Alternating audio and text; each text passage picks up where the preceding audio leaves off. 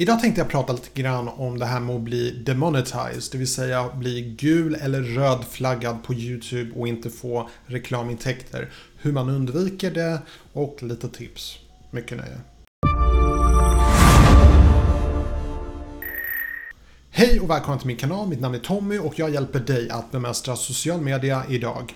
Om du är ny här, glöm inte att göra hashtag nyprenumerant så jag kan välkomna dig ordentligt. Lite kort om mig själv, jag jobbar som konsult, jag hjälper små och stora företag att utvecklas och jag har en akademisk bakgrund inom marknadsföring. Okej, då sätter vi igång med YouTube och eh, intäkter som man får in genom AdSense. Jag vill också uppmana er till att förstå att det finns andra sätt att få intäkter på en YouTube-kanal förutom AdSense. Till exempel i min videobeskrivning så ser ni att jag har en massa affiliate-länkar till eh, olika tjänster, saker som jag rekommenderar och jag får en liten provision när ni signar upp när ni går till, genom de här länkarna. På min amerikanska kanal har jag till exempel Amazon Affiliate där jag tjänar mer på mina Amazon Affiliate-länkar än vad jag gör på AdSense. Så det finns andra sätt och mitt tips är verkligen att inte lägga allt för mycket fokus på just AdSense. AdSense är bara en, ett sätt att tjäna pengar på YouTube.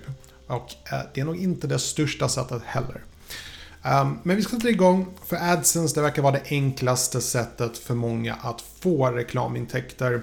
Vilket ändå lite konstigt att folk tänker på det sättet för att vem som helst kan skaffa affiliate-länkar medan AdSense kräver 4000 timmar och 1000 prenumeranter. Så jag vet inte varför folk ser AdSense som det lättaste sättet. Och eh, vi ska i alla fall gå in på hur man gör när man blir gulflaggad och rödflaggad. Eh, först och främst måste vi prata om vad det innebär. Eh, när du släpper en video och du har AdSense igång så har du oftast en liten grön markering som säger att toppen, din video har rätt att dra intäkter, reklamintäkter i din video. I, det vill säga i början har man en liten video, man har man kan ha i mitten av en video om videon är över 10 minuter lång. Eller du kan ha olika såna här små posters, affischer som visas upp framför nedre delen här typ eh, på videon. Det hade blivit roligt om det visades just här nu när, när ni tittar på den här videon. I alla fall. eh, när man får en gul flagga så betyder det att eh, YouTube-videon inte kommer få all reklam som den hade fått om det hade varit grönmarkerat. Och eh, sen kan man bli rödflaggad också vilket innebär att då får man ingen reklam alls whatsoever.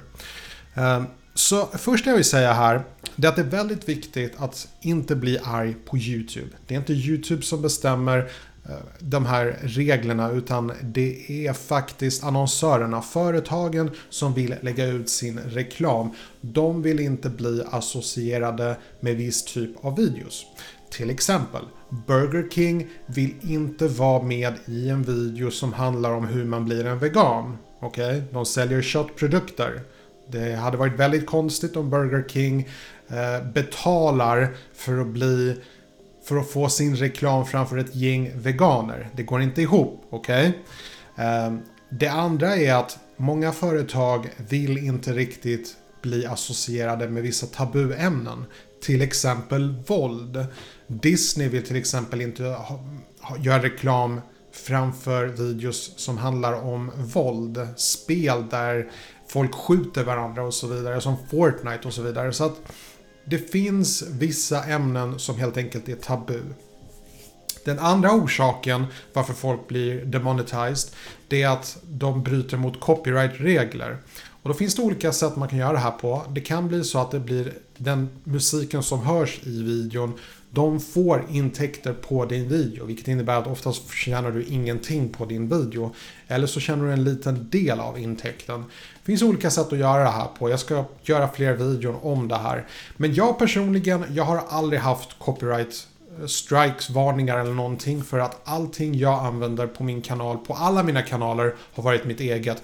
Förutom några thumbnails som jag har gjort tidigare eh, då jag faktiskt tog ut bilder från vissa filmer. Men förutom det så använder jag min egen musik, mina egna bilder, mina egna videoklipp och på det sättet så kan jag känna mig hyfsat trygg att jag aldrig bryter mot copyrightregler. regler jag har däremot blivit gulflaggad några gånger och till och med på den här kanalen så har jag några gula flaggor och det är på mina livestreams.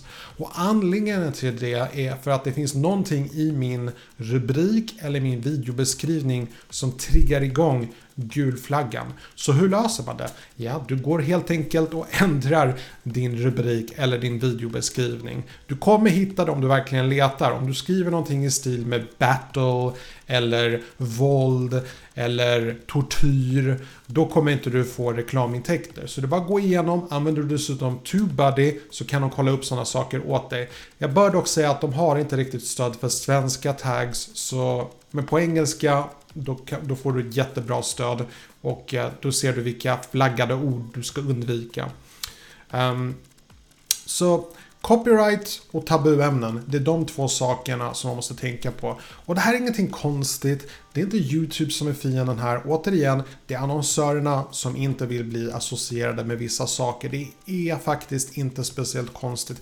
Tänk dig att du betalar för reklam för din egen kanal. Okej? Okay? Och så börjar YouTube lägga upp din reklam framför videon som inte alls handlar om ditt content. Det kanske är, du kanske gör, har en kanal om hur man spelar golf på bästa sätt och så visas den videon framför en video där en 12-årig flicka ger sminktips. Det går inte liksom ihop. Så det finns en poäng varför annonsörer har så kraftiga regler för var deras reklam ska visas. Eh, det finns också vissa ämnen, vissa typer av videor som automatiskt inte får reklamintäkter. Eh, det är till exempel parkour och skateboardvideos. De brukar få jättesvårt att få pengar för sina eh, videos för det finns en slags bild i världen av att skateboard och parkour orsakar mycket olyckor och många annonsörer vill helt enkelt inte bli associerade med detta. Så det handlar återigen, jag säger det här tror jag för tredje gången, det är inte YouTube som är fienden här. De bara försöker tillgodose annonsörernas behov. That's it. De vill tjäna pengar, tro mig. De, Youtube vill lägga ut så mycket reklam de bara kan på de flesta videor de kan. När de inte gör det, då är det på grund av annonsörerna. Okej, okay, så det var allt jag hade för idag. Om ni har några frågor eller funderingar, skriv ner dem så ska jag besvara dem så fort jag kan. Det var allt jag hade för idag. Passa på att önska er en fantastisk fortsatt dag. På återseende.